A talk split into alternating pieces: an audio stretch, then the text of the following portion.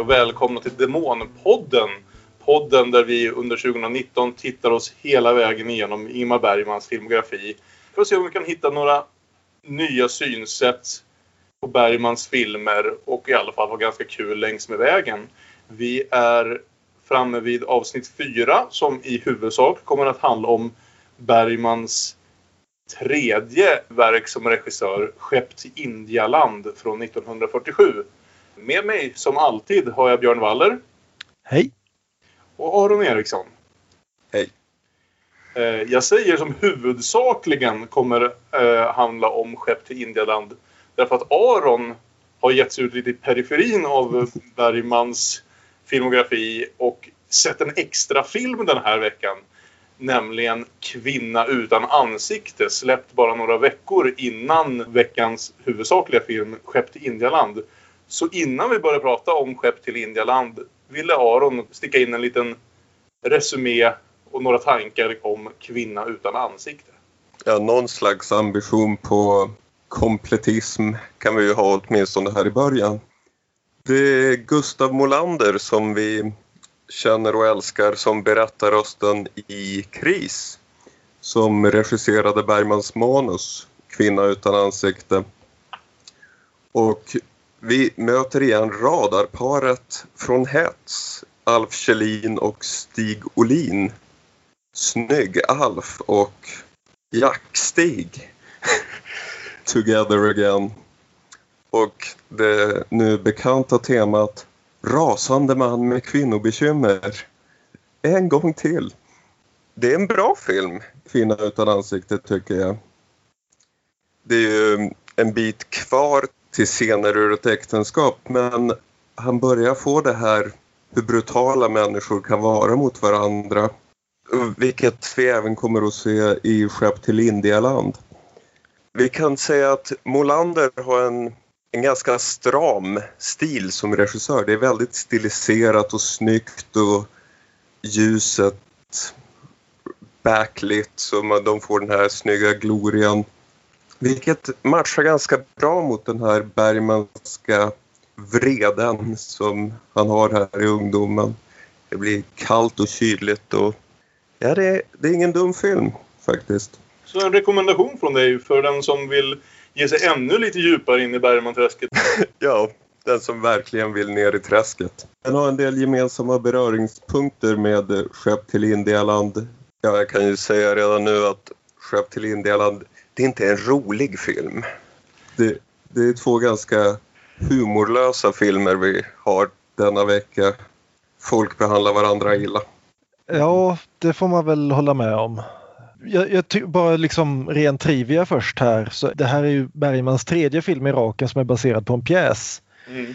Där Kris var baserad på en dansk pjäs och Det regnar på vår kärlek på en norsk pjäs och nu har han gått hela varvet runt kölen och baserat på en finlandssvensk pjäs av Martin Söderhjelm.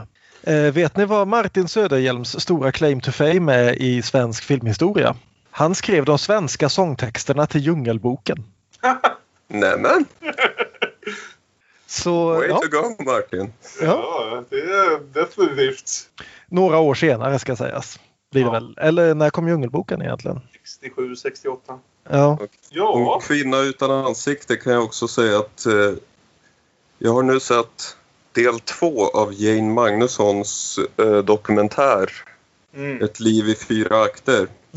Och den som är in, intresserad av den biografiska läsningen finns det saker där. Och Men den, vi... Den, vi ska säga att den dokumentären, Ett liv i fyra akter, finns för tillfället tillgänglig på SVT Play och jag kollade upp det här och jag tror den ska ligga där hela vägen fram till sommaren åtminstone. Så, så för den som, som känner sig nyfiken så finns den där ett, ett bra tag till. Vi jobbar inte så hårt på mm. biografi för vi är fans, inte historiker. Nej, det, vi, vi läser ju de här kapitlen ur regi Bergman och bilder och i den mån som, som det biografiska inspelar direkt på, på filmerna eller hur de kom till så är det såklart av intresse. Men vi tenderar inte djup, eller dyka djupare ner i vad Bergman höll på med som privatperson runt om om det inte direkt på något sätt relaterar till filmerna. Men det för oss väl in till, till veckans huvudsakliga film, Skepp till Indialand. Mm. Eh, och som vanligt tänkte jag börja med att läsa ett synopsis ur regi Bergman för den som behöver påminnas om filmen eller som helt enkelt inte har sett den. Sjömannen Johannes minns i en återblick hur hans far, kapten Blom, bjuder med sig en ballettflicka vid namn Sally till deras båt. Johannes och Sally blir förälskade och den uppretade Blom, som håller på att bli blind, försöker först döda Johannes och gör sedan ett misslyckat självmordsförsök genom att hoppa ut genom ett fönster. Filmen slutar med att Sally och Johannes lägger ut från kajen och går en förhoppningsfull framtid till mötes. Ja, eh, vad har vi att säga lite mer i helhet om den här veckans film? Jag kan ju egentligen säga samma sak här som jag nyss sa om Kvinna utan samvete. Jag tycker det är en bra film. Vad sa jag? Ah, Kvinna utan samvete sa du? Kvinna utan samvete är en Det är Double Indemnity. Det är Double Indemnity, precis vad fram till. Ja. Och för att ytterligare förvirra så hade Gustav Molander några år tidigare gjort En kvinnas ansikte med Ingrid Bergman i huvudrollen. Så Du tyckte om den här. Jag är, lite, jag är lite mer tveksam till den måste jag säga. Jag vet inte... jag tycker ändå den träffar rätt bra. Smällarna känns. Mm. Jag håller nog med. Den är, den är liksom ingen fullträff på något sätt men till skillnad från de två tidigare han har gjort så känns det, den har, den har ett långsamt tempo men den har liksom ett bra tempo. Det, det finns inga liksom långa transportsträckor i den. Och den har framförallt en scen som jag tycker är helt fantastisk. Sen så det finns lite problem i karaktärsarbetet och så vidare men på det stora hela så tycker jag det här är en rätt bra film. Ja, men vad kul. Det är nästan roligt att vi har lite olika åsikter för en gångs skull. Vi har varit fruktansvärt sams om allting än så länge. Så jag känner mig nog lite mer negativ till den här. Jag vet inte om det bara var... Om det är att jag inte riktigt tycker just han är skicklig nog i karaktäriseringen än för att förtjäna allt det här mörkret och allt det tunga. Att det känns lite platt när jag inte tycker han har fått riktigt kläm på de bitarna än. Men, men jag vet inte, jag ska bli jättenyfiken på att höra vad ni har att säga när vi kommer in mer scen på scen. Det kan mycket väl hända att jag får, får lite ny, ny syn på de sakerna. Men filmen börjar ju med då att Johannes återigen ser vi Birger Malmsten i hans tredje film av de här fyra vi har tittat på än så länge. Han är ju huvudrollen i den här och i vår förra film Det regnar på vår kärlek. Och han är även med väldigt lite men likväl med i Hets. Som en av alla pojkar i klassrummet. Eh, och vi kommer se honom nästa vecka igen. Mm. Så han är helt klart Bergmans favorit go-to huvudrollsperson vid det här laget för, för att spela de här unga förvirrade pojkarna som Och- det oftast handlar om. Eh, engelska Wikipedia har ju saker att säga om Birger Malmsten i den här filmen. De säger att Birger Malmsteen, who plays the lead character Johannes and who will be seen in several later Bergman films, is immensely likable and compelling. Eh, och sen så har de inte ens ett citation needed på det så det måste ju vara sant. Ja. Och dessutom så ser vi ju Gertrud Frid. Det är väl första gången hon är med tror jag men hon ska ju också komma att dyka upp i ett antal filmer framöver. Hur som helst, eh, filmen börjar med att Johannes kommer tillbaka till Stockholm efter sju år iväg på en båt. Eh, På en väldigt, väldigt liten modellbåt ska sägas. Mot en otroligt kackig bakgrund där man bokstavligt talat ser vecken i kanterna där de har vecklat ut den. Mm. Det tyckte jag var lite charmigt. Det gjorde att jag direkt Mm. blev lite positivt inställd till den här filmen. Han eh, ropar ut efter en flicka som han kallar Sally och som sedermera inte visar sig vara denna Sally. Men vi lär oss med andra ord direkt att Sally är någon som han går och letar lite efter undermedvetet om inte annat. Han träffar återigen Hjördis Pettersson som vi såg förra veckan som den oförglömliga fru Andersson i, i Det regnar på vår kärlek. Som är hans gamla, inte granntant, men, men hon bodde i, i närheten i alla fall. Det är helt klart att de känner varandra från tidigare och han blir inbjuden på lite fika. Hos uh, Hjördis Petterssons karaktär så finns det i alla fall en hint av lite humor. Hon är lite Mm. rolig gammal tant. Det är ungefär den humor man får i filmen. Mm. Mm. Och det är ungefär här vi får reda på också att han har varit borta i sju år. Mm. Vilket återigen tycker jag är intressant, det här elefanten i rummet som är i Bergmans första filmer, att du har liksom kriget nämns i princip aldrig. Men varför i hela fridens namn skulle annars en svensk sjöman komma tillbaka 1947 eller 46-47 och ha varit hemifrån i sju hela år utan att ha någon som helst kontakt med familjen. Och vi kommer ju att se att det finns skäl till att han inte har kontakt med familjen men det är ändå liksom det här, ja, han reste iväg och sen gick det inte att komma hem på sju år. Nej, nej precis. Så det är, inte, det är inte nödvändigtvis helt och hållet hans eget val att han har hållit sig borta i sju år. Nej, precis. Sedermera upptäcker han ju här att denna Sally som han gått och ropat efter på gatorna faktiskt befinner sig i rummet bredvid. Eh, och hyr ett rum om jag förstår det av, nu tappar jag karaktärens namn, men Hjördis Pettersson. Sofie. Sofie! Var det ett varierande uttal på hennes namn i filmen? Eller var det bara jag som aldrig riktigt kom ihåg hur vi uttalar Sofie? Sophie. Sophie? Jag, jag, jag, tror det ska vara eh, på engelska. Mm. De flesta av Bergmans eh, kvinnonamn vid det här tillfället verkar ju vara engelska namn. Vi har Sally, förra veckan hade vi Maggie, eh, Nelly. Det är liksom huvudsakligen engelska karaktärsnamn på hans, på hans kvinnor av någon anledning i de här filmerna. Vi märker väl då också, han träffar Sally och vi märker ganska snabbt att de har någon form av en historia tillsammans. Hur har du det själv då? Jag? Lite nedgånget för tillfället. Men annars är det nog så uppåt ska du veta. Snart så kommer jag nog riktigt upp i smöret. Stackare. Jag behöver inte ditt medlidande. Och nu kan du ge dig iväg. Vi får också reda på att under de här sju åren har hans far avlidit. Och strax efter det här liksom första bråket med Sally, efter det går han ner och kollapsar av alla stora känslor på en strand och där så inser vi att huvudsakliga delen av den här filmen kommer vara en flashback. Här någonstans hade jag redan mina första problem med den här filmen som är att jag känner inte riktigt behovet av den här strukturen. Nej, det håller jag med om. Hela, ja. den, här, hela den här ramberättelsen är ganska onödig egentligen. Alltså det, det, är lite kul för jag tänker tillbaka på när vi i vårt första hetsavsnitt skrattade lite åt den här tanken om att man inte behöver bry sig om spoilers i Bergman-filmer. Men det är faktiskt lite det som hände mig här att det finns ändå scener i den här filmen som ska vara ganska spännande och bli något lite mindre så därför att vi redan vet precis vilka som kommer leva och dö i slutet av den här historien. Så eh, någonstans så har han saboterat spänningen lite för sig själv. Jag kan hålla med om det och framförallt så tycker jag att liksom ramberättelsen den ger oss ingenting som inte berättelsen som sådan hade kunnat göra. Du hade kunnat skippa hela den här prologen. Epilogen har sina poänger men du hade inte behövt den. Det finns en sak tycker jag som gör den här eh, prologen värd eller det finns egentligen två saker. Den ena kommer vi tillbaka till men den andra är just den här scenen när han först kommer in i Sallys rum och Bergman håller kameran på Malmsten jättelänge medan Sally pratar och han bara står där och ser chockerad ut. Även om Bergman skriver att Gertrud Frid är fulsnygg så ser hon ju inte ut som, hon har inte levt som en junkie direkt de här sju åren, ser inte ut som det i alla fall. Utan istället så får han ju sälja det här ögonblicket där att vår hjälte inser hur illa det har gått för henne. Även om hon rent fysiskt inte är ett, ett vrak så mår hon uppenbarligen inte bra.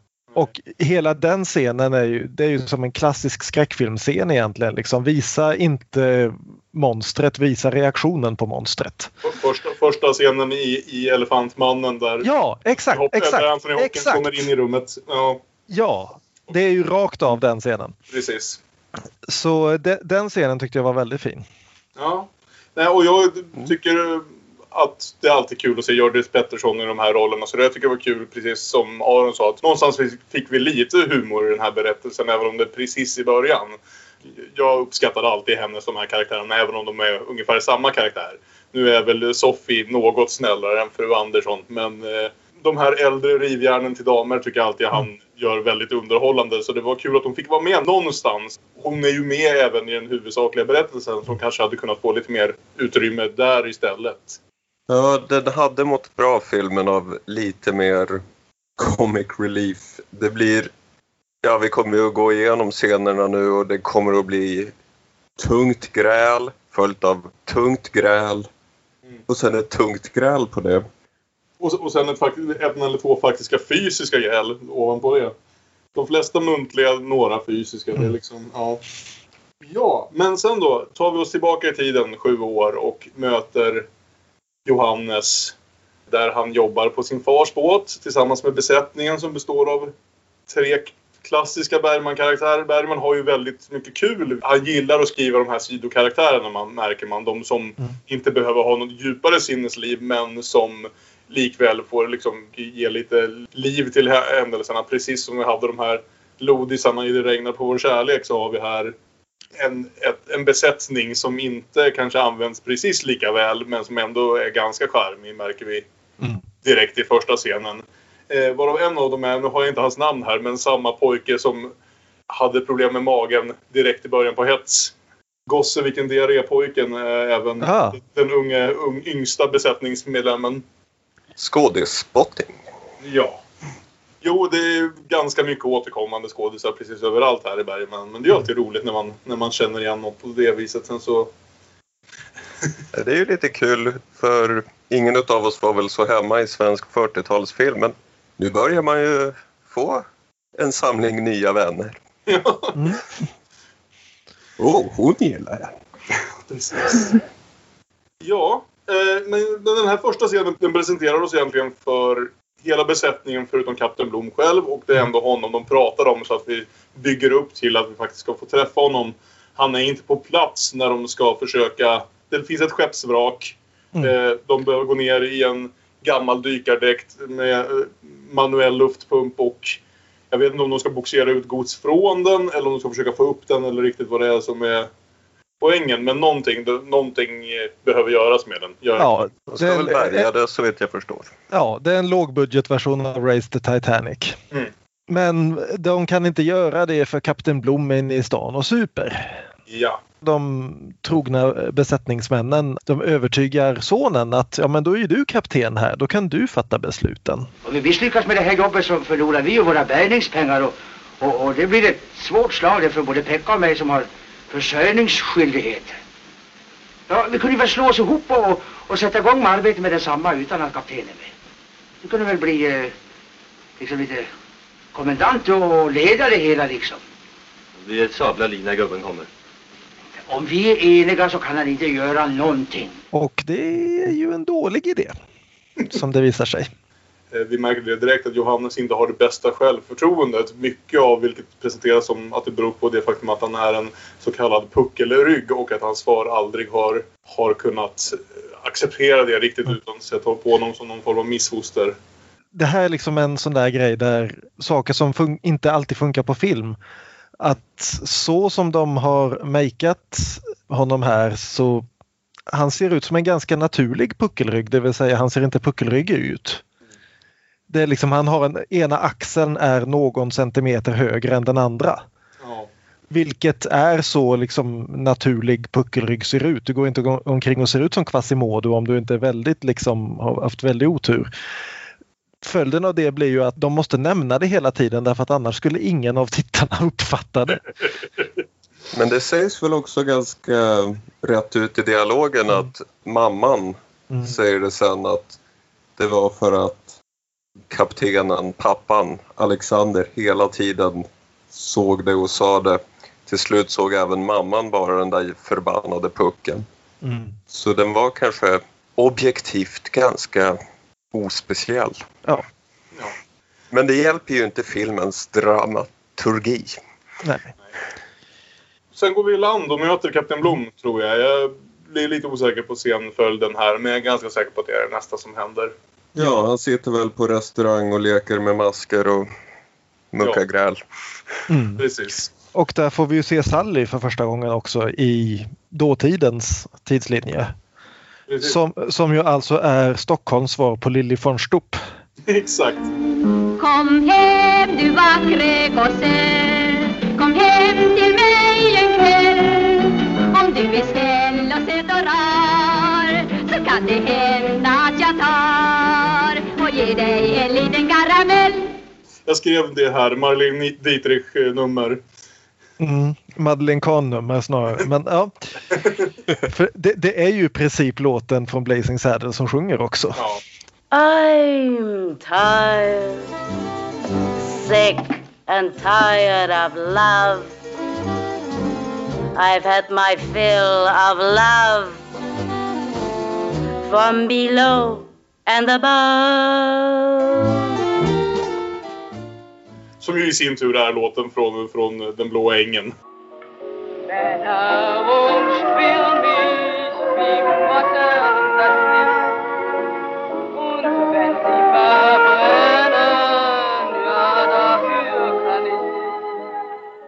Ja, okej. Ja, ja, Allt, ja. allting, allting är referenser till varandra. Och det blir av någon anledning blir det slagsmål. Lite oklart varför.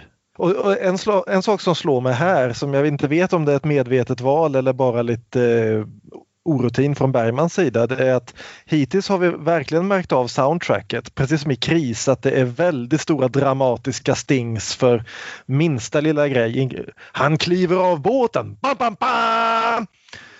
Sam, Och sen- samma, samma kompositör också kan vi säga. Erland von Kock. Ja. Och, men när det blir slagsmål så är det inget soundtrack alls. Då är det bara komplett tystnad och enstaka stön och handklapp som ska föreställa knytnävslag. Men hur som helst så sen så försvinner då Kapten Blom och Lily, äh, förlåt, Sally. Sally försvinner upp på vad jag gissar är hans lägenhet för den är full av hans gamla minnesföremål från sin tid till sjöss. Och det här tycker jag det är en av de första riktigt bra scenerna i filmen. Mm. När vi är i det här rummet där han har samlat på sig gamla modeller och krokodilskinn och eh, snäckor och lite allt möjligt. Kapten Blom är ingen Caligula men han är en mer välkonstruerad skurk än vad Caligula var. Det finns liksom ett djup i honom som inte fanns i Caligula. Och sen ska jag säga att Holger von Löwenadler är väldigt, väldigt bra i rollen också men det är väldigt svårt att slå sig ihjäl där. Men eh, hela den scenen där, där han då avslöjar det här att han håller på att bli blind och han vill hinna uppleva så mycket som möjligt av världen. Det värsta som kan hända är inte att bli blind. Nej, det är det inte. Det vore mycket värre att aldrig ha sett någonting. Hur menar du? Jag tänker göra färdigt mitt bärgningsuppdrag. Och så ger vi oss iväg härifrån. Ja, nej, jag håller med. Han gör en stark insats här direkt i den här första monologen. Det är en väldigt bra scen. Som väl gav mig lite mer förhoppningar kanske än vad jag, än vad jag tycker slutligen infriades. Men, men här, här tyckte jag det fanns potential för den här filmen att bli någonting riktigt intressant. Och därmed så har vi ju också eh, lite av filmens tema för det kommer att pratas väldigt mycket om att se och att bli sedd. Och att inte kunna se och att navigera och att veta vart man ska och veta vart man har varit. Det är väldigt mycket prat om det här som kommer att komma tillbaka i flera gånger genom filmen. Inte, inte alltid nödvändigtvis ett väl sammanhållet tema men dock ett tema. Ja, absolut.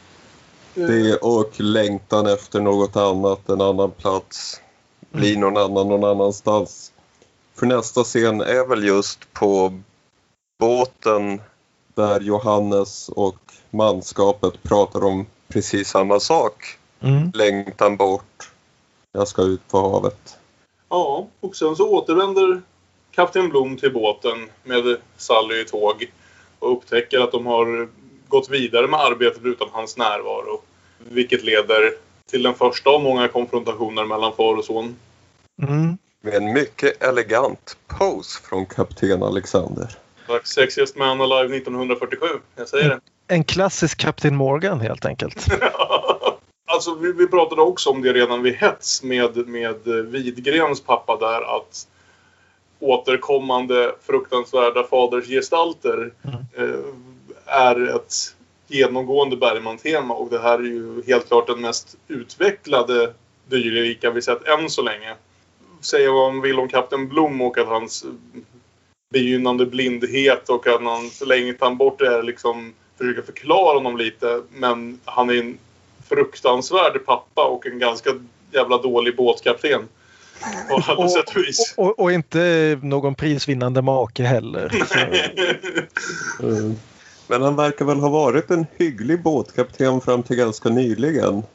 De pratar om att mm. kapten tappat disciplinen. Det har, som vi då antar jag ska koppla till att blindheten har börjat sätta in att han inser att inte, han inte längre kommer kunna sköta sitt jobb och då istället har valt att gå till flaskan med det. Men så hur som helst så installerar då kapten sin älskarinna för att hjälpa till, hjälpa sin fru på båten, vilket Ja, ja. sjömanshustru får stå ut med mycket tydligen. Och, och hans son blir omedelbart fascinerad av den här unga snygga tjejen och skäller först ut henne för att han är så ful. Häromdagen så frågade morsan mig om jag hade några historier med flickor. Men då sa jag att det har jag inte. För jag är nogräknad. Nu kommer en puckelryggig jänta i vägen så tappar jag huvudet. Du har väl någon karl som kan sköta om det uppe i landet? Du har väl någon karl som du ligger med uppe i landet va? Det rör dig inte. Hur kan det komma så då? Jag skulle kunna bli din kar. Skulle du tycka om att ligga med mig va? Kom till mig, kom till mig! Du som är så snygg! Och jag som är så jävla vanskap. Säg inte så! Eller hur det nu var, lite oklart men han bär uppenbarligen på lite komplex där. Och sen så ger han sig på henne mer fysiskt och hans mamma får säga till honom att fy Johannes, inte våldta hemhjälpen. Det är också andra gången som Birger Malmsten beter sig som ett absolut svin i sina mm. första scener med sina motspelerskor. Varpå ja. de genast sen direkt därefter förlåter honom och blir kära i honom. Vilket ja. Men jag tror också att det här inte får komma för långt in på det rent tekniska. Men jag tror också att det här som det bygger upp ett stort dramatiskt ögonblick. Och precis när, när Sally ska leverera den sista avgörande rep repliken. Säg att jag är vanskap! Ja, det är vanskap. Så är hon så överdubbad. Att, att, att det liksom hela ljudkvaliteten bara förändras för precis bara den här repliken. Jag började tänka på när någon använder sin white voice i Sorry to bother you. Och det liksom verkligen bara klipper ut och blir som, låter inte ens som att det är hon som, som säger, läser repliken. Kort anekdot från Regi Bergman om det här är ju tydligen där de var ute och spelade det här, här i Stockholm. Någonstans begravde under vattnet och under marken lik en lång kraftledning. Och drog de fel sladdar över fel plats på marken så försvann ljudet från inspelningen. så var det med filmteknik mm. 1947 någon som inte förlåter det är ju våra kära eh, sido, eh, sidekicks till besättningsmän. För sen har du den här scenen vid, när de sitter hopklämda runt middagsbordet allesammans och äter gröt. Och eh, den här gamle finlandssvensken som jobbar åt dem som heter Hans se, rakt upp säger kapten i ansiktet. En får ju tankar om man måste fundera. Och vad då om jag får lov att fråga? Ja, jag tänker på dig för exempel. Jag tänker att en sån där jävla gubbsjuka som du har gått och skaffat dig så... Är det här sista bärgningen som vi gör tillsammans? Så, ja. Bra jobbat Hans. Som sagt, de här besättningsmännen som underanvänds är ju... Mm. De bygger ut den här världen väldigt väl. Det är väldigt duktigt på att ge mycket liv till ganska små karaktärer. Mm. Ofta med hjälp av ganska starka karaktärsskådisar i typ sådana roller. Ja. Den här scenen där eh, Birger Malmsten är så otrevlig tycker jag ändå är en ganska bra scen. Den här när han trycker upp henne, säg att jag är vanskapt, säg att jag är vanskapt. Mm. Och sen ska till att våldta henne. Det, det är en obehaglig scen. Ja. Och som scen funkar den. Det är mer hur glad han är dagen efter. Hej. Hej. Du. Ja. Det där igår. Ja. Kan du glömma det? Jag förstod dig. Gjorde du? Ja, för all del. Ja, då så. Det var bra. Hej, vi glömmer det där ja. från igår va? Det, det är där det, är där det går ja. fel. Alltså, ja. Inte nödvändigtvis att han försöker komma förbi det, för det tror fan att man skulle vilja, men att hon så lätt accepterar det. Eh, och så kan man säga då att med hennes bakgrund att hon också har lärt sig att det är så det måste fungera. Men då görs det inte tillräckligt av en poäng av det. det är liksom, om man, skulle, man, man kan på något sätt se en version av de här scenerna som får allt det där att fungera lite bättre. Men det är inte den här versionen. Mm. Utan som det är nu så verkar det mest som att filmen inte tycker det här var väl inte så jävla farligt. Mm. Särskilt inte eftersom vi vet nu när vi ser dem i tur och ordning att eh, det finns en tradition i Bergman av män som beter sig som absoluta svin. Den ena av dem för att vara totalt förlåten dagen efter.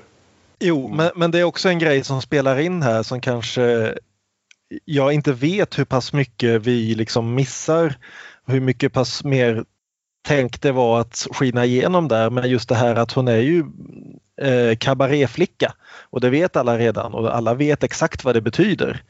Och det här är ju den här gamla fina plotten med den fallna kvinnan som är förstörd för all framtid. Och att de överhuvudtaget då behandlar henne som folk är ju liksom ett gott tecken på dem. Liksom. Det, hon förtjänar inte bättre än så men de behandlar henne ändå som om hon vore en riktig människa.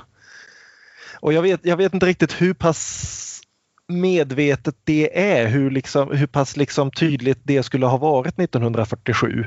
Men det återkommer ju flera gånger genom filmen just den här idén att hon ska vara tacksam för att de inte bara liksom drar ner byxorna och knuffar omkull henne. Men eh, jag tänker vi får inte hoppa över scenen som kommer innan dess. Okay. Som ja, är, här har vi våningssängsscenen. Precis, våningssängsscenen mellan kapten och fru Blom. Som är filmens näst bästa scen, skulle jag säga. Mm. Men det som vi ser här det är att Bergman har börjat skriva kvinnoroller. Ja. Som inte bara är liksom, om, om du jämför med tjejen i Hets som bara var där för att ge vår unge hjälte något att sätta på och något att våndas över och sen dö och försvinna ur, handlingen. Så har han ju här liksom skapat två stycken kvinnokaraktärer som faktiskt har ett inre liv, som faktiskt har egna mål, som faktiskt har egna historier bakom sig. Och som har lärt sig att stå ut med en jäkla massa och inte nödvändigtvis tycker om det men accepterar det därför att det är så världen ser ut.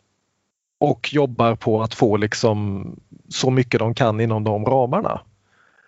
Och vi har ju då den här fantastiska scenen med, eh, i våningssängen där, där fru Blom mer eller mindre läxar upp sin man och säger liksom berättar liksom när de var unga och han var nere i den här dykardräkten och hon stod där. Vi hade handpump på den tiden och Hans och jag turas om att veva. Och vi tog upp små båtar och vrakgods som hade sjunkit. Jag vevade luft åt dina lungor för du skulle leva och andas. Där du gick bland stenarna och algerna i vatten under mig. Det var som om jag gav liv åt varje gång hjulet gick runt. Och hon vet vem hon är gift med och hon vet vad han har för problem och hon vet att hon kommer inte att kunna övertyga honom att stanna kvar bara genom att kräva det. Men hon berättar ändå hur hon känner inför det här. Och det är en, det är en sjuhelvetes bra scen faktiskt. Ja, jag håller med. Nej, men den, den är faktiskt väldigt fin. Eh, glad att du kommer ihåg den så. Sen så antar jag att Aron vill sticka in något här om Ingeborg och hennes inre liv i kris, men det var inte Bergman som skrev det. det är sant. Fru Blom är något nytt för Bergman, för han har haft som sagt dels de här framförallt yngre kvinnorna som han mest har funnits där för att driva handlingen framåt och för att vara något för de manliga huvudrollerna att bli kär i. Och sen har han haft de här äldre rivjärnen som får komma in och oftast vara mer kanske komedikaraktärer. Känns som att det saknas någon slags... Jag hade kunnat tänka mig en scen till med henne när vi kommer mot slutet men, men du har rätt. Både, både som skriven och som spelad här av hon heter Anna Lindahl så är, så är Fru Blom faktiskt en, en intressant del i hela det här dramat. Ja, plus att hela den här monologen ju dessutom sätter upp en, ett Tjechovs gevär för klimaxen i filmen. Ja. Men ja, Aron, du hade något att tillägga om Sally där tror jag. Eh, ja, det, det var bara detaljen just angående kabaréflickan.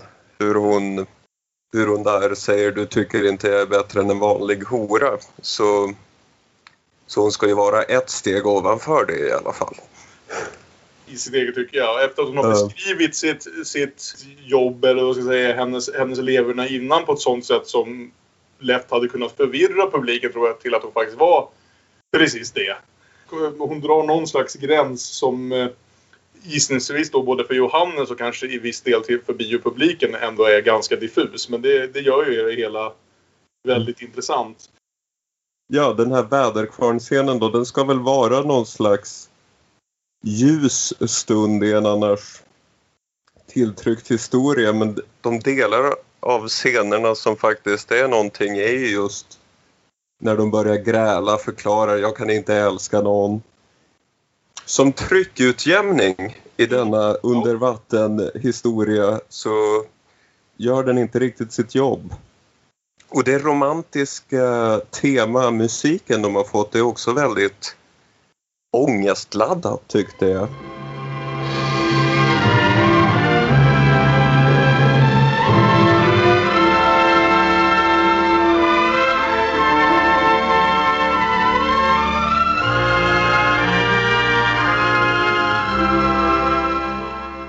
Så deras begynnande kärlekshistoria var väl inte riktigt den ljusglimt som den kanske skulle varit i historien. Nej. Det blev mer tyngd istället. Mm. Ja, Och det var här jag började känna, är det inte lite tungt gräl på tungt gräl? Att det inte var så mycket dynamik i det hela. Mm. Visst det hade ju varit mindre komplext och lite simplistiskt men att ändå se det här som någon slags, i alla fall hopp till räddning för de båda två, vilket det aldrig riktigt känns som. Det känns inte som att Mm. de har någonsin som att de har en chans att bli lyckliga, att ens lura sig till att de skulle kunna bli lyckliga. Vilket gör att det blir lite grått på grått. Det var nog Mm. här någonstans som jag började känna, ja men det du säger, lite, alltså, det, Mm. det saknas lite dynamik i den. Det, det, scenerna började lite flyta in i varandra någonstans. Och plus det att man önskade att Johannes uppvisade lite ånger inför sitt beteende dagen innan så hade han varit lite, lite mer blygsam, Mm. kanske letat lite förlåtelse. Äh, det, det, det hade kunnat funka. Funkar inte riktigt. Särskilt när han är den som uttrycker det här att han vill ha en tro på det riktiga och rätta i världen. Eh, vilket hon komplicerar genom att komma in och sett all, allt sitt grådaskiga bakgrund och eh, hävda att det inte finns något sånt som ont och gott eller rätt och fel. Mm. Vi låtsas att det var första filmen som spelades in och Birger Malmsten trodde att det är lite sådär glatt och lättsamt som det regnar på vår kärlek. Mm. Han hade inte läst resten av manus. Sen såg han det. Men vi måste ta om scenen Ingmar. Inga pengar Birger. Men jag kommer ju att se helt dum ut. Ingen Jag bryr på mig inte. Birger. De var på första namnsbasis i alla fall. Det var ju rart. Bergman skriver ju i bilder att han vid det här laget var övertygad om att han var en av de största regissörer som någonsin hade existerat och att han redan var ett geni. Så det är ju möjligt att han helt enkelt tyckte att det här, ja men det är bra Birger, det är bra! Lita på mina instinkter! Ja. Det var härligt att han eh, var så himla nöjd med den, det han skrev. Mm. Det var gott att se. Det är Ja. inte bara åh, mina ungdomsverk. Denna smörja. Bergman skriver det i bilder att eh, Lorentz Marmstedt ringde mig i panik och uppmanade mig att klippa 400 meter för att undvika ett fiasko. I min plötsligt något vacklande högfärd meddelade jag att det inte skulle falla mig in att klippa en meter i detta mästerverk. Och ja, eh, apropå att be folk om ursäkt så kanske Bergman var skyldig Lorentz Marmstedt en liten ursäkt där i alla fall. Men hur som helst, för att snabbspola lite grann här. Nu blir det ju lite dålig stämning på båten. Eh, Ja, får- Johannes har fått självförtroende och när hans pappa örfilar honom örfilar han tillbaka. Ja. Det, nu när du säger det Kalle, så visst, det, det är den här sträckan när det är mycket tunga gräl på tunga gräl på tunga gräl. Eh, vi har en ganska fin scen mellan Alice och fru Blom som diskuterar huruvida man som kvinna ska finna sig i det här eller om man ska hålla på sin rätt. Som väl sen aldrig riktigt tar vägen någonstans men eh, vi får lite gräl mellan kapten Blom och hans resten av hans familj. Och sen så får vi en väldigt fin scen mellan Johannes och eh, en, en av besättningsmännen som står där och tittar på det här skeppet som de ska hålla på att bärga eh, är tanken och som de inte har fått upp en meter på hela den här tiden därför att de har hållit på att gräla om eh, familjen istället. Och det är den kanske mest övertydliga metafor slash eh, foreshadowing vi har sett hittills i en Bergman-film när besättningsmannen då står och tittar på den här båten och säger att hon hänger över oss som en förbannad olycka. Endera dagen går en vajer sönder och hon sjunker tillbaka och drar oss alla med sig, lägger sig ner i dyn och kommer aldrig upp igen. Hon är full av slem och gyttja. Sjögräset klibbar av vinen. Hon har säkert hundratusen snäckor som växer på sidorna som barbölder. Man borde inte ta upp gamla fartyg. Sen har man legat där nere och vilat sig. Säger han och ger den nykära Johannes en väldigt menande blick. Apropå då det här med fallna kvinnor och ja. Så är vi väl framme vid vad jag antar att vi alla diskuterade när vi pratade om den bästa scenen i filmen. Ja. Ja. Här efter alla de här ordtunga grälen så blir det tyst. Mm. Och eh, det var ju intensiva gräl. Mm. Men tystnaden är desto mer öronbedövande. Ja. Nu regisserade inte Bergman hets, men en sak som jag tycker är återkommande i hans filmer är, och som han sen kommer få till användning i en och annan scen här och där och sen i två hela filmer, är väl att Ingmar Bergman är en förbannat bra thriller eller till och med skräckfilmsregissör. Ja. Han är en jävel på att skapa spänning med bara liksom bilder och ljud. Eh, Det mest berömda exemplet är väl egentligen mardrömsscenerna i Smultronstället. Men det finns ju delar av Persona och sen så har vi hela vargtimmen som vi kommer komma fram till och kunna Och diskutera. sj- sjunde inseglet inte Ja. minst. Men det vi får här det är ju då dels payoff på flera av scenerna som har varit tidigare. Både det här med hans mor, eh, Johannes mor som berättar hur hon liksom pumpade luft till sin man när han gick ner på sjöbotten. Och frågan som Johannes fick i början om det är roligt att gå omkring och titta på fiskarna under vattnet. Och även det här med skeppet som ska dra ner oss i djupet. Nämligen att Johannes ska dyka ner under den här båten och alla de andra är upptagna med annat så hans far måste veva luften. Och vi får då den här långa, långa, helt tysta scenen där det enda som hörs är ljudet av pumpen.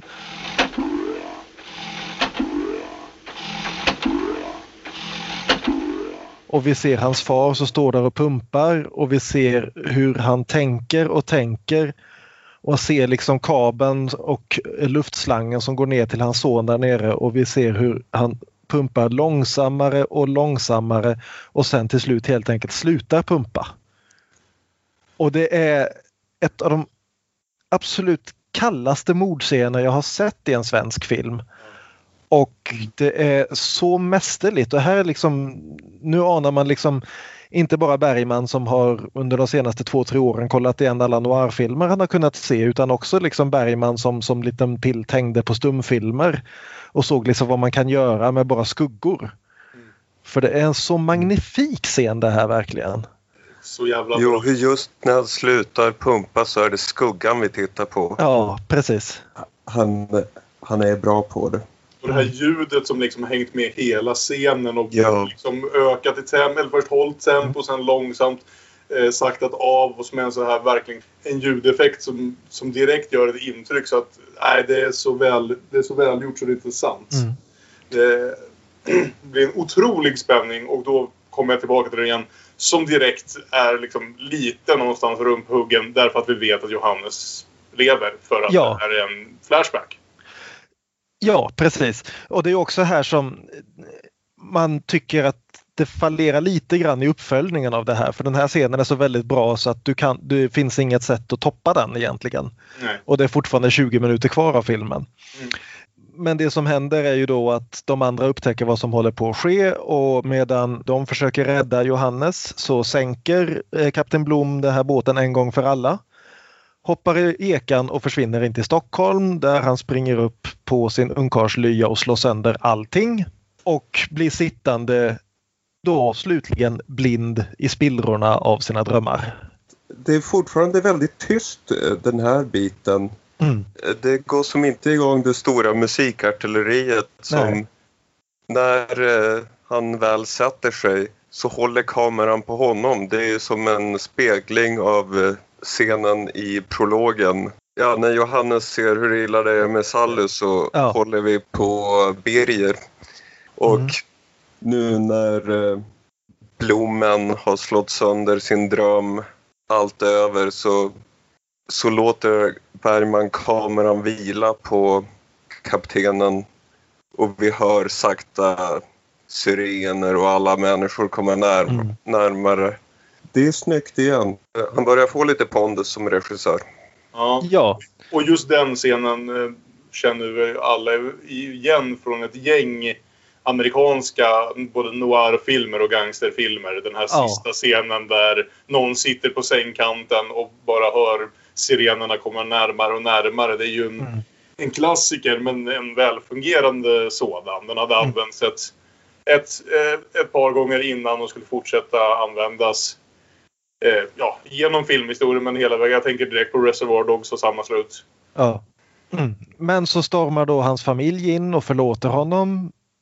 Polisen griper honom och när de släpar honom ner för trappan Är det ett fönster här?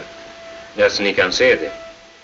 Ja, det är en liten ljusning. och när de svarar ja så sliter han sig loss och kastar sig ut genom fönstret i en inte helt övertygande docka faller till marken-scen.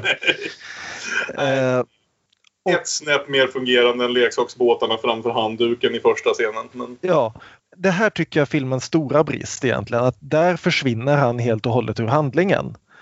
Vi får höra eh, Johannes berätta sen att han är lam och så vet vi sedan tidigare att han kommer att dö i lunginflammation några år senare. Men vi får aldrig en scen där Johannes liksom gör upp med sin far en gång för alla. Att det, det, det, liksom, det där förblir ouppgjort trots att han inte är död. Utan han liksom bara, i och med att han inte längre utgör ett fysiskt hot så är han inte längre en faktor i filmen. Det fegar ur lite grann. allting efter det här handlar bara om Johannes och Sally. Mm. Som jag skulle kunna argumentera för är långt ifrån det intressantaste förhållandet i den här filmen. Ja, Utan, eh, vad, jag höll på att säga vad som helst annat att se Johannes liksom Ja men Johannes hur relation till, till resten av besättningen eller till sin mamma eller vad som helst efter det här hade varit liksom väldigt välkommet men det är starkt fokus på bara Johannes och Sally efter det här. Mm. Jo, för sen så ser vi ju då att eh, Johannes lovar komma tillbaka till Sally och lämnar henne i sängen. Går ner till hamnen, kramar om sin mor en sista gång och seglar iväg och sen vet vi vad som händer. Hitler invaderar Polen och Johannes måste hålla sig borta i åratal. Men vid något tillfälle, och nu blir jag lite förvirrad på om jag har glömt vilken ordning det är, men vid något tillfälle går han tillbaka till kabarén. För hon flyr tillbaka till kabarén. Just ja, just ja, det händer För att här får vi en ganska, jag vet inte om välskriven men definitivt välspelad monolog av Åke Fridell som har en scen här som varietédirektören. Du vet den där sortens flickor som säger Se på mig min herre. Och då frågar man hur mycket kostar det fröken? Och då säger hon Det kostar en god anställning, mycket lön, lite göra, någon päls. Kanske en bil och en jycka på salongsmattan.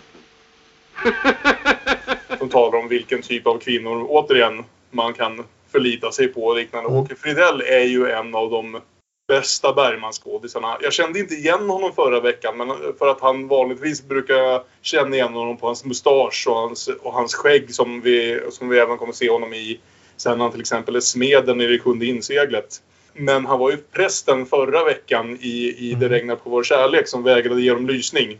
Just det. Ja. Eh, Och eh, kommer vara med i, tror jag, nästan ett tiotal av de filmerna vi ska se här. Sen så åker Johannes ut på havet, kommer inte tillbaka på sju år och sen det för oss tillbaka till att han vaknar upp på stranden för att två mycket, mycket lyckligare kontrasterande ungdomar springer förbi och säger han är nog bara full. Ja, och, och här är den andra grejen jag gillar med prologen, nämligen att de här två ungdomarna vi möter här, det var ju de han hörde i prologen prata om genom ett fönster. Klarnar du av? Ska vi ta cyklarna och göra oss iväg till havet och bada? Bara du och jag. Vi smiter ifrån de andra. Ja, kom så skyndar vi oss. Det Och sen missade så- jag helt och hållet. Och sen så är det ju då de som hittar honom där på stranden. Mm. Och det är, jag vet inte om det har någon betydelse egentligen för filmen men, men det är en, jag, jag- jag tycker det är en så snygg detalj liksom. Just den här liksom att det finns en värld utanför det här lilla kammarpjäsen med våra eh, liksom fem, sex huvudpersoner. Ja, det, det håller jag med om. Det, Det är en liten detalj men jag gillar den. det tycker jag var en jättefin detalj som jag helt och hållet missade i världen. Så även jag. Det här med att köra Demonpodden gör filmerna bättre. Så är det faktiskt. De flesta av de här filmerna höjer sig liksom åtminstone ett halvt betygssnäpp efter att ha fått gå igenom allt det här tillsammans med er. Ja, och sen så slutar då filmen med att Johannes lyckas tjata med Sally på en båt kanske på ett skepp till Indialand, vem vet? Mm. För själva den termen används ju faktiskt aldrig i själva filmen, just Indialand. De talar om att åka förbi Afrika och andra ställen och så. Men jag bara gick och väntade på det här klassiska, när ska de säga titeln? Det är ju eh, Indien han pratar om, Kapten Blom, där i, i sin lägenhet där han har sin, sin dröm. Så det är väl det. Ja. Men det var nog någonting i pjäsen som skrevs bort kan vi säkert Mm. utgå ifrån. Ja. Ja. Men den är också ganska fin den här avslutningsscenen där de resonerar. Gå din väg, gå din väg! Vad gör ni? Vi resonerar. Nej, jag trodde du dödade jäntan. Ja, jag hoppar ut genom fönstret. Det finns inget fönster i det där rummet. Men det återigen, alltså Johannes verkar inte ha lärt sig sådär jättemycket. För tanken är väl att han ska komma tillbaka här nu och på något sätt ha fått rätsida på sitt liv och sin Ja, Men han är ju lika klumpig och våldsam i hur han som sagt försöker resonera med Sally nu som han var för sju år sedan på den där båten. Men det är han ju inte. Han är ju inte våldsam. Väldigt os- ovanligt i 40-talsfilmer. En man som inte tar tag i sin kvinnas armar när han ska förklara. Han lägger en hand på ryggen. Det tyckte jag var... Det är väldigt ovanligt i filmer från den här tiden och det, det är någonting lite obehagligt med alla de där männen som håller fast sina kvinnor. Eller hur? Så att Johannes nu istället la en hand på ryggen och smekte lite. Ja, och det för oss till slutet på Skepp till Indialand. Har ni några mer så sammanfattade tankar nu när vi har gått igenom... Jag tyckte det var skönt att de fick ett lyckligt slut också. Tyckte jag på något sätt de förtjänade. Ja. För allt det här eh, grått så fick de åka iväg. Jag tycker inte det är en fantastisk film på något sätt men det är ju liksom om man liksom när man ser de här tre filmerna back to back nu så känns det ju som att han lär sig väldigt mycket mellan varje film. Eller förhoppningsvis på varje film då. Just i liksom sådana här saker hur han får handlingen att hänga ihop, hur han får scenerna att hänga ihop, hur han får karaktärerna att hänga ihop. Liksom både Kris och eh, Det regnar på vår kärlek hade ju många fler scener där det var liksom verkligen att man märkte att Bergman hade gått in och verkligen släpat handlingen sparkande och skrikande dit den skulle. Och nu så har han liksom fått det att kännas betydligt mer organiskt. Fortfarande inte så att, liksom, att man inte tänker på att det är ett melodrama som är skrivet men det flyter bättre. Mm, Jag håller med. Det är Mm. ett klart steg framåt för, för Ingmar Bergman som filmskapare. Jag är bara inte säker på att manuset hängde riktigt med i mitt, i, i mitt tycke i alla fall. Men eh, rent som sagt, fotot är snyggare. Eh, redigeringen är ju ibland utmärkt. Särskilt Ja. i den stora scenen med pumpen.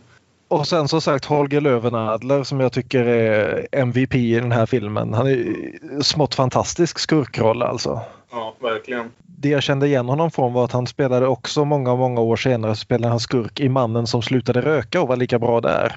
Så man kanske borde se något mer av honom. Ja. Nästa år gör vi Holger-podden. Ja. Sen så som sagt hela den här grundidén med eh, den fallna kvinnan och så. Visst, det, det, den har inte åldrats väl. Det har den inte. Vi kommer aldrig riktigt in i att liksom tala om det här på djupet men hur konstigt det är att göra någon slags kärlekstriangel eller kvadrat men där far och son är de två som kämpar om samma kvinna och det är liksom obehagliga i det. det Ja, precis. Ja. Ja. Och, och man undrar vad engelska tittare eller engelskspråkiga tittare tycker när då hela filmen slutar med att det står slatt över scenen.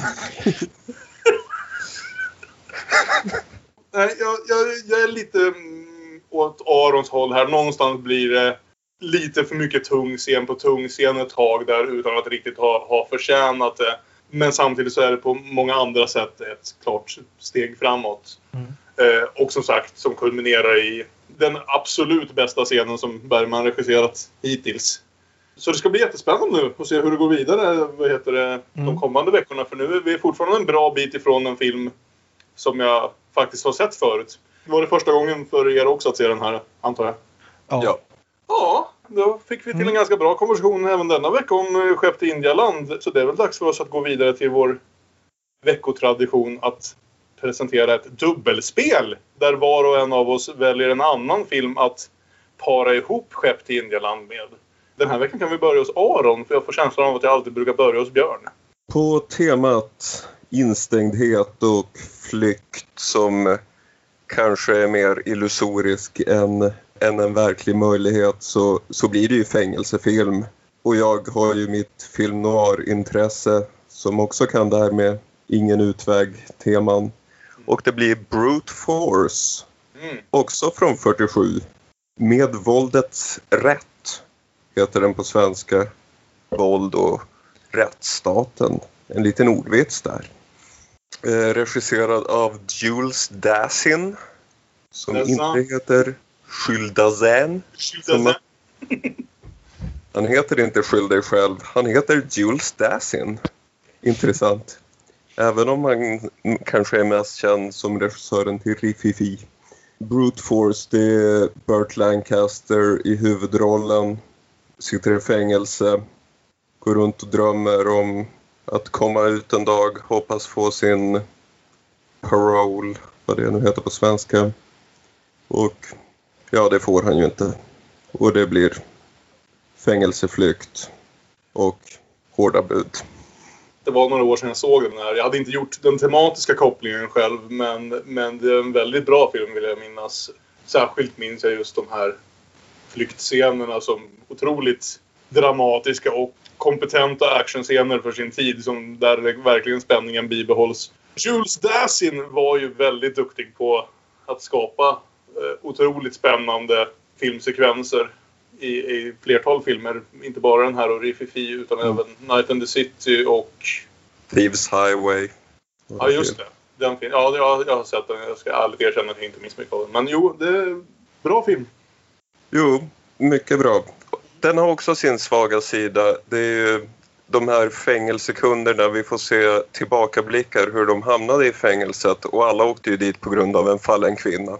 Så det är en annan tematisk koppling. som inte har åldrats lika väl som de tämligen lyckade actionscenerna. Eh, Björn? Ja, jag, jag gick åt ett helt annat håll. Eh, jag satt och funderade väldigt mycket på det här med återvändande krigsveteraner och lite allt möjligt. Eh, jag var inne på Gross Point Blank ett tag som också har någon liknande historia om att det här svårigheten är att komma hem igen. Men sen så kom jag på att jag har en gammal favoritfilm som jag borde se om snart. Inte så gammal som Arons utan jag pratar om Kim Kiduks eh, Fruktans ö, även känd som The Isle från år 2000 koreansk film. Den, har egentligen inte så mycket gemensamt med det här förutom att du har en kvinna som tidigare varit prostituerad i en av huvudrollerna och du har en man som är på flykt från någonting i den andra huvudrollen och att det mördas folk under vatten.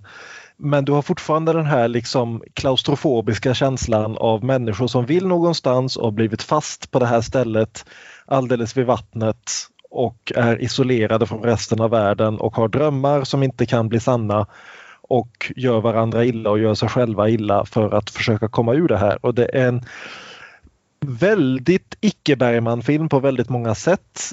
Där Bergman är svartvit så är den här väldigt, väldigt färgsatt. Där Bergman än så länge är ganska kysk så är den här absolut inte kysk. Eh, folk som har sett den behöver bara höra ordet metkrok för att eh, Den, eh, det är den. Eh, men jag, jag tror den skulle vara intressant som en liksom kontrastfilm till den här. Så jag säger den. Fruktansö av Kim Kiduk.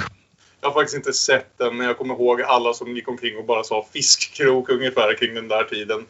Eh, jag har sett ett par andra av hans filmer, Three Iron och den med den långa titeln om munken.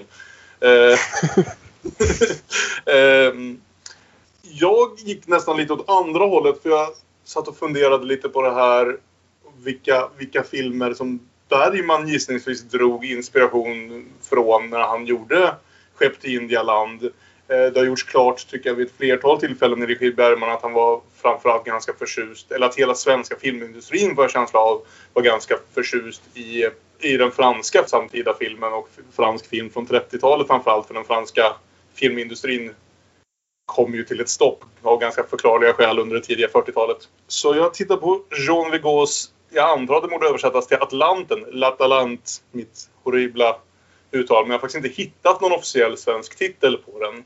Jean Vigo, precis som jag pratade om Murnau härom veckan, var en sån här väldigt skicklig regissör som också dog på tok, på tok för tidigt. Eh, L'Atalant var hans andra och sista film innan han dog vid 29 års ålder.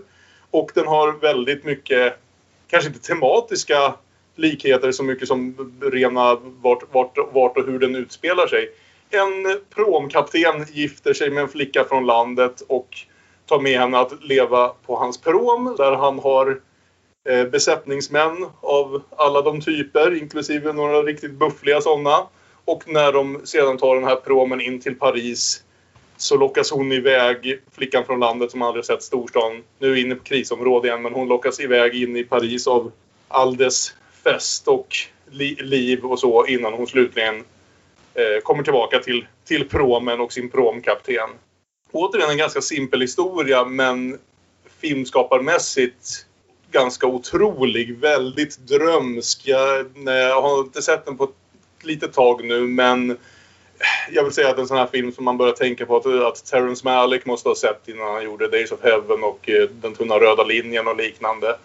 Mycket experimentella metoder menade att, att nästan skapa ett lugn och någon slags eh, poetisk känsla snarare än, än en hets. Det är inte de här ryska montagemetoderna som är snarare är till för att skapa liksom eh, stressande eh, höga tempon och liknande utan en, en ganska avslappnad eftertänksam kärleksfilm. Som även den framförallt utspelar sig på en ganska sjaskig båt. Mm. Så det var mitt val för veckans dubbelspel. Ja, det, det finns att lyssna på på Spotify och på en massa andra poddställen. Förhoppningsvis ska det gå att söka bara på Demonpodden med Ä. Eh, om det inte går så kan man gå in på vår Soundcloud-sida och eh, få en RSS-länk därifrån som man kan lägga in manuellt. Eh, vi finns även som att Damonpodden på Instagram och på Twitter. Vi finns på Facebook om ni söker på Demonpodden. Och så är vi tillbaka nästa vecka när vi ska lyssna på lite musik i mörker. Och den här veckan, precis som de tidigare veckorna, har Aron satt sig ner och låtit kreativiteten flöda och skapat en låt tillägnad Ingmar Bergmans Skepp till Indialand.